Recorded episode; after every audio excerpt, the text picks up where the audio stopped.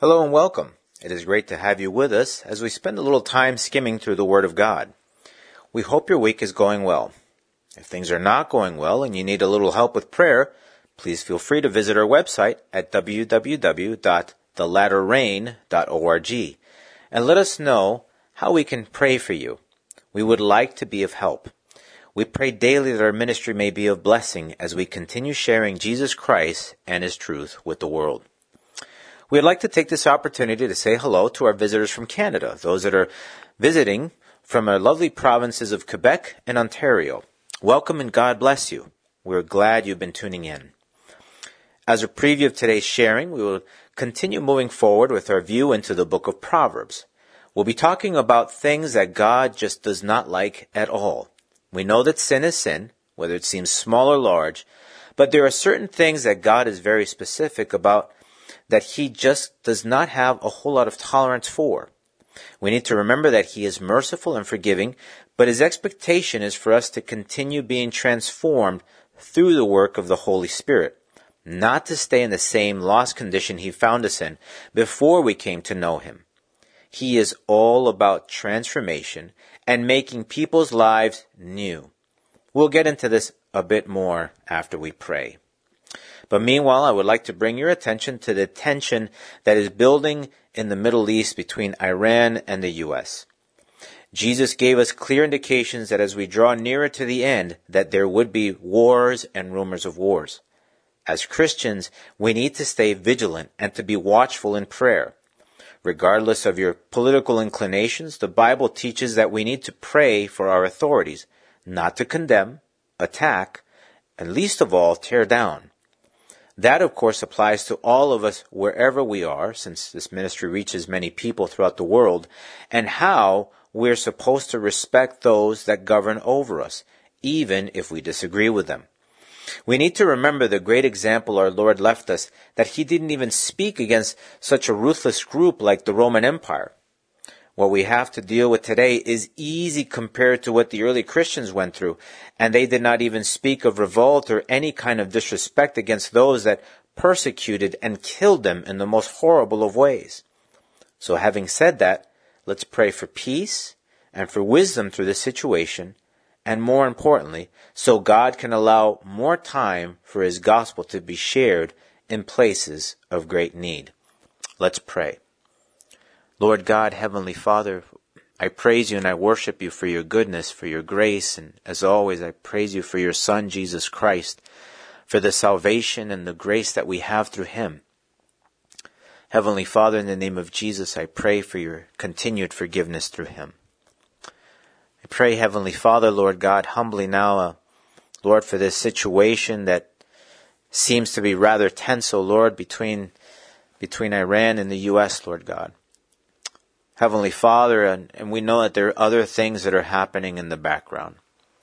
I pray, O oh Lord, that you may please intercede and that you may let this just be a rumor of war, Lord God, and nothing else.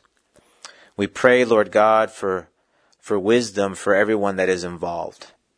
We pray, Heavenly Father, that you may be able to help them understand to see the best way out of this in terms of peace, Lord God. Heavenly Father, in the name of Jesus, we pray, Lord God, Heavenly Father, for, for the salvation of lives. We pray for the spread of your gospel. We pray that you may give us more time to be able to share your word with others, that your word may reach those that need it so desperately. Heavenly Father, in the name of Jesus, I pray for your mercy and for your grace always, Heavenly Father. I pray, Lord God, now that you may please guide us to your word, your Holy Spirit, that you must that you may help us have open hearts and minds, O Lord, and that we may be ready to listen to what you are telling us. In Jesus' name I pray. Amen. As we continue our series in the book of Proverbs, we'll be reading from Proverbs chapter 6, verse 16 to 19. Again, for those of you that are following along, we're going to be reading from Proverbs chapter 6, verse 16 to 19. And this is what it says. These six things the Lord hates. Yes, seven are an abomination to him a proud look, a lying tongue, hands that shed innocent blood, a heart that devises wicked plans, feet that are swift in running to evil, a false witness who speaks lies, and one who sows discord among brethren. Like we mentioned at the beginning, all sin is bad. Like the apostle John said in 1 John chapter 5 verse 17, all unrighteousness is sin, and there is sin not leading to death. There are differences in sin from the standpoint of natural consequences and also how we are affected spiritually by them. Let's try to clarify something first. For the sake of being born again or finding redemption and forgiveness through Jesus Christ, there needs to be a hundred percent complete repentance and conversion from all sins, no exceptions. Once you come to Christ, that doesn't mean that you will be perfect. Not by any stretch of the imagination. We will continue sinning until the day we die, or are taken up to the heavens by Christ through the rapture of the universal church. However, there should be a notable difference in the life of every believer. We can sin, which means some stumbles, some falls, some moments of weakness, etc. But the Bible is very clear in that we cannot practice sin, which means when people maintain or adopt a lifestyle that is sinful. There is a difference. Galatians chapter 5 verse 19 to 21 talks about this where it says, Now the works of the flesh are evident, which are adultery, fornication, uncleanness, lewdness, idolatry, sorcery, hatred, contentions, jealousies, outbursts of wrath, selfish ambitions, dissensions, heresies, envy, murders, drunkenness, revelries, and the like, of which I tell you beforehand, just as I told you in time past, that those who practice such things will not inherit the kingdom of God. So again, we can have our moments of weakness, but these things cannot become a lifestyle in the life of a follower of Christ. Sin can never govern our lives in any kind of way, or else what happened to the liberty that we found through Jesus Christ? If we live like we're still enslaved by sin, then we really need to think about what is happening in us. The Bible also teaches us this in 1 Corinthians chapter 6, verse 9 to 12, where it says, Do you not know that the unrighteous will not inherit the kingdom of God? Do not be deceived. Neither fornicators, nor idolaters, nor adulterers, nor homosexuals, nor sodomites, nor thieves, nor covetous, nor drunkards, nor revilers, nor extortioners will inherit the kingdom of God. And such were some of you. But you were washed, but you were sanctified, but you were justified in the name of the Lord Jesus and by the Spirit of our God. All things are lawful for me, but all things are not helpful. All things are lawful for me, but I will not be brought under the power of any. So, we all started as something that was lost. We all did, no exceptions. Whether we were involved in a church or not involved, no matter what our background was, without being born again in Jesus Christ, we were lost in our sins. There were some of us that were probably many of the things listed in the passage we just read. But if we have repented and converted from those things, then that's it. It should be the end of those things. Just like Paul said, and such were some of you past tense. So let's leave it in the past as the Holy Spirit and the Word of God lead us to do so. And we read towards the end of the passage that all things are lawful for me, but all things are not helpful. All things are lawful for me, but I will not be brought under the power of any. Which means that nothing that is outside of God should be controlling our lives. We can have our bad moments, if you will, but that is all they should be moments as we continue surrendering our lives to Christ. Now, within these moments of sin, God explains to us through His Word that there are certain things or certain sins that are more important to get rid of than others. But again, this is once you have come to Christ. We're talking now about the daily walk here. This is something we need to understand about sin. There are three parties that are affected by sin in one way or another. God, first of all, and on all sin. Other people, where what you do hurts others, and yourself. This is where some folks get it wrong, and in particular those that mean to justify their sin and sinful lifestyle. The world teaches that you can do anything you want as long as you don't hurt someone else with what you're doing. Which is completely off base with what the Bible teaches. So you cannot get your morality or spiritual teachings from the world because that will surely bring about your demise here and now, sooner or later, and most certainly when you stand before God's mighty and holy throne. We don't get to eternal life through our terms and opinions, but rather we can only get to have eternal life through the one that grants it, and that can only happen through Jesus Christ. So, do yourself a favor and get rid of your opinions and establish your faith and beliefs on the one that you really need to pay attention to. The truth is that sin hurts God, or rather you are standing before God, it hurts those around you depending on what is it you're doing and its natural consequences. And sin hurts you through either natural or spiritual consequences. All sin has consequences, no matter how enjoyable or right it may seem at the moment. We will answer through the scriptures the fallacy that it's okay to do whatever you want as long as you don't hurt anyone. When we give ourselves to the Lord, we become His temples because he comes to dwell within our lives, inside the center of our being. And this is what the word says in 1 Corinthians chapter 3, verse 16 to 17. Do you not know that you are the temple of God, and that the Spirit of God dwells in you?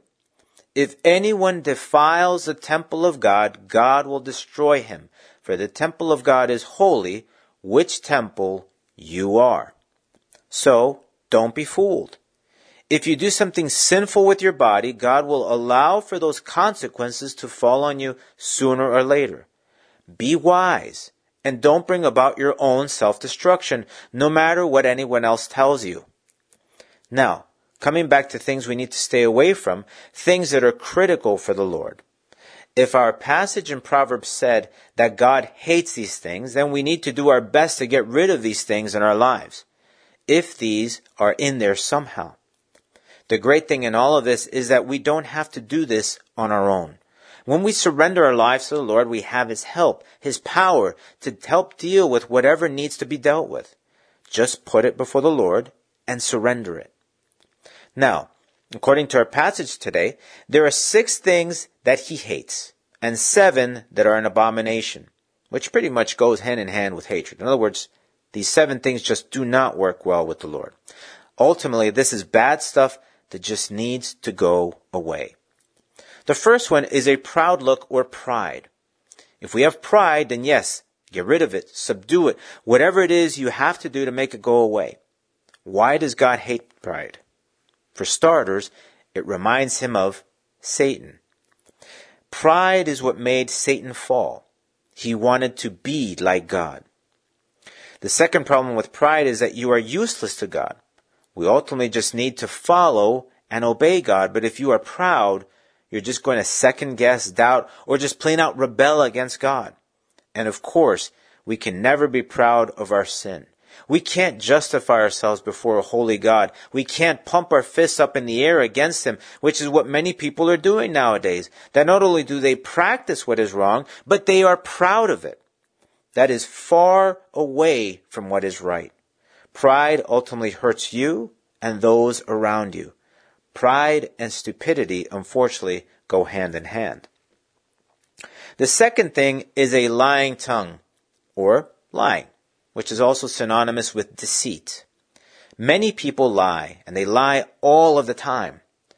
But I wonder if those that like to lie like to be lied to. I don't think so. Who likes being lied to? And of course, lying and its consequences should be fairly self-explanatory. And yes, Satan is the father of all lies. So if you like lying and being deceitful, you are upholding great similarities with someone that does not have a good reputation and is only interested in your eternal destruction and misery. The third thing are hands that shed innocent blood. Where can anyone justify harming someone innocent? I ask that, but it happens all of the time. People hurt others without any kind of reason. Let's put a real life example out there, and maybe some of you might feel a little uncomfortable with this. There are folks that justify their ultra feminist views and way of proceeding through life as a way to get back at men for what men have done in the past. I can understand that many men did wrong things before. I get it. I can't debate that. But it, is it fair to make someone that is innocent pay for what another person did in the past?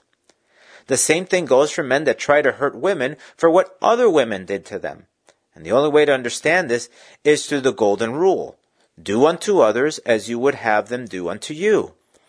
Do you like suffering for other people's mistakes or evils? I don't think so. Then don't shed innocent blood. It's really about being fair. The fourth one is a heart that devises wicked plans. There are people, whether you believe it or not, who stay up all night thinking about how they can do something that is wrong. And of course, they justify whatever it is they're planning through some sort of twisted reasoning. Or there are folks that know full well that what they're scheming is wrong and they don't care that it's wrong. We have to be careful with carrying out evil designs because God sees everything, even the things that are deep within our heart. You cannot hide anything from the Lord. He knows you better than you know yourself. For it is written, The heart is deceitful above all things and desperately wicked. Who can know it? I, the Lord, search the heart, I test the mind, even to give every man according to his ways, according to the fruit of his doings. So if a person is devising wicked plans, they are only planning evil against themselves. Everything comes back sooner or later. Everything has consequences. The fifth thing is feet that are swift in running to evil. What does that mean? Well, have you ever dealt with a person that if you invite them to do something constructive or meaningful, that they tend to drag their feet or act disinterested? But if you invite them to do something wrong or shady, they get all excited about it and they, they can't wait to do it. This basically refers to a person that is attracted to doing those things that are wrong and that they will almost literally run towards doing these wrong things. You want to see where someone's at? Do a little test. Try to invite a group of people to a prayer meeting and see how many people show up.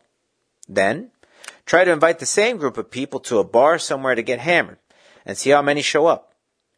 Obviously, don't go through with the bar thing. This is just for explanation purposes, but I think you get it, right? The sixth thing is a false witness who speaks lies. This one goes hand in hand with lying. The only difference is that this person lies about what happened with other people. Why is this bad? What if, what if you were standing trial for something you were innocent of? And this false witness comes in and says, Your Honor, I saw this person do this wrong thing they're being blamed for. That would be bad, right? Well, many people will do that, and of course, if it involves saving themselves. They will lie and deceive to blame others for whatever reason they have come up with inside their minds, and they don't care about what happens to another person. And finally, number seven, one who sows discord among brethren. These are people that love to pit others against each other. There are people that actually enjoy stirring the pot, so to speak.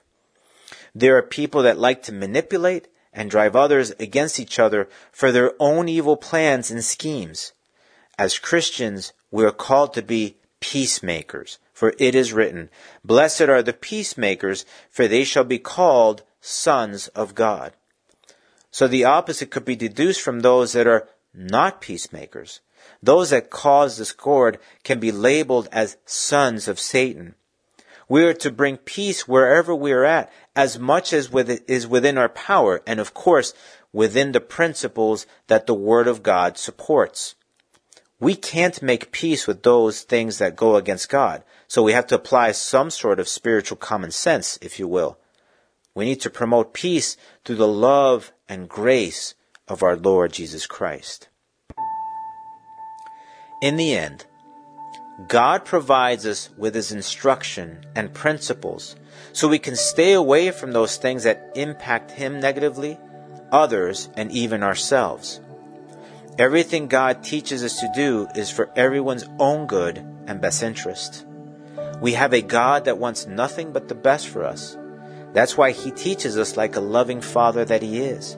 It's not that He wants to deprive us from enjoying life, actually, quite the contrary. He provides us with His direction through His Word and the Holy Spirit so we can live life well here while on earth, and most importantly, so we can be ready for the world that is coming later. We may not have a perfect life here, even when we try to do things as best as possible, but I can guarantee you that if you try to live out God's Word in your life, chances are is that you will be better off now and of course in the not so distant future. We just never know when our time may come. No one really knows when that will be because this life is very uncertain. So, wouldn't you want to be ready for when that moment comes, which may happen quite unexpectedly without any kind of warning? Let's pray. Lord God, Heavenly Father, help us, O Lord, to be sensitive to your word, to your to your direction, to your counsel, your advice to us. Help us to understand, O Lord, that all you want is just what's best for us. You want us to have blessing while here, Lord God, while we're here on earth, and to have fruitful lives, to be able to do those things that truly bring about life. And Heavenly Father, you certainly want us to be blessed in eternity. Lord God, because Everything that we do here counts towards eternity. Heavenly Father, help us to be mindful of your will. Help us, O oh Lord, that when we make decisions and when we act, that we may be able to make decisions and act according to those things that bring you honor and glory, those things that bring about peace, O oh Lord, and, and the good things that you want to produce in our lives. Heavenly Father, we understand that that doesn't mean that we will that our lives will be perfect here, but Lord, our understanding and our faith is that our lives will be better. Heavenly Father, I give you thanks again because you love us, because you care about us, and because you just want what's best for us. Heavenly Father, help us to understand that. Help us to keep that in our minds. Help us to keep that at the, foref- at the forefront of our thoughts. I pray, Lord God, for each person that is listening, Heavenly Father that they may understand that your wisdom, your ways, your direction is ultimately what is the best for them, for their lives, and for those that surround them and love them as well. Because all you want is just love for us. I give you thanks and I praise you, O Lord. In Jesus' name, amen. Please join us again next time as we continue studying God's Word. And please feel free to write us through our website if you would like more information or just need some prayer. Our web, web address again is www.thelatterrain.org. The Latter Rain Ministries is a self supporting Christian ministry dedicated to sharing Jesus Christ and His truth with the world. God bless you.